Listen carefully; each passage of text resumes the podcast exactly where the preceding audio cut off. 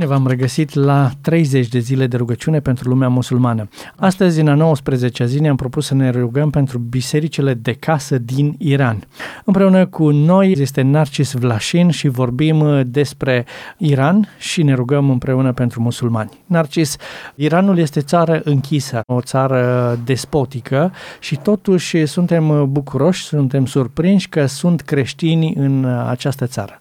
Sigur, conversația aceasta este veche de când e creștinismul. Dacă credința creștină o duce mai bine în uh, zone restrictive sau nu.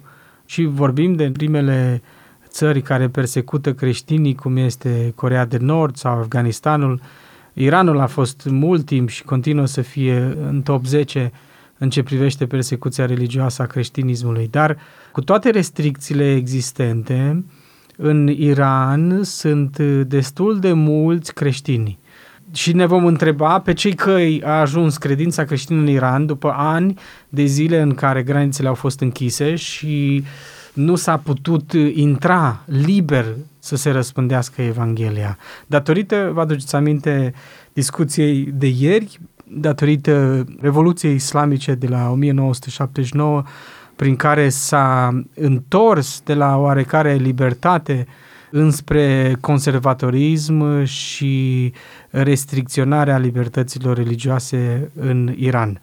Ei, um, astăzi uh, se vorbește pe unele canale de chiar 4 milioane de iranieni în interiorul Iranului care sunt creștini marea, marea majoritatea lor uh, nu merg la o biserică. Sigur, sunt câteva biserici oficiale, așa ca să nu zică lumea că nu au și ei biserici, dar uh, marea lor majoritate nu au libertatea să meargă la biserici, sunt întâlnesc prin case și uh, încearcă cât de cât să păstreze credința lor în modalități în care să nu fie expuși. Adică atunci când spui cuiva despre faptul că tu crezi în Isus Hristos, o spui cu riscul de a fi tu persecutat, de a fi dat în vileag, a fi luat la întrebări, amendat, uh, închis. Și avem nenumărate astfel de cazuri de frați de-ai noștri de credință care sunt închiși în închisorile sau în diferite spitale psihiatrice sau uh,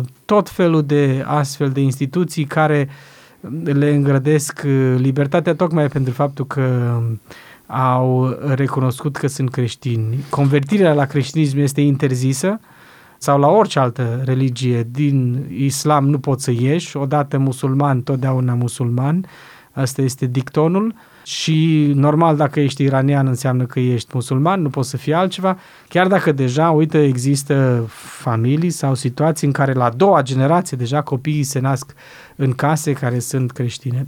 Cu toate acestea, credința crește prin răspândirea scripturilor, prin emisiunile de TV și de radio din afara țării pe care le fac iranienii și le transmit în țară și prin influența pe care o au iranienii plecați, care s-au întors la Dumnezeu și se întorc în vizite sau în alte situații în țară și mărturisesc pe Hristos. Datorită faptului că restricțiile sunt suficient de puternice, unii iranieni se duc, de exemplu, în țara vecină în care au libertate de intrare în Turcia și au loc botezuri aproape săptămânal de iranieni care vin doar pentru botez și deja serviciile secrete iraniene îi monitorizează pe aceștia și îi întreabă la întoarcere te-ai botezat sau nu.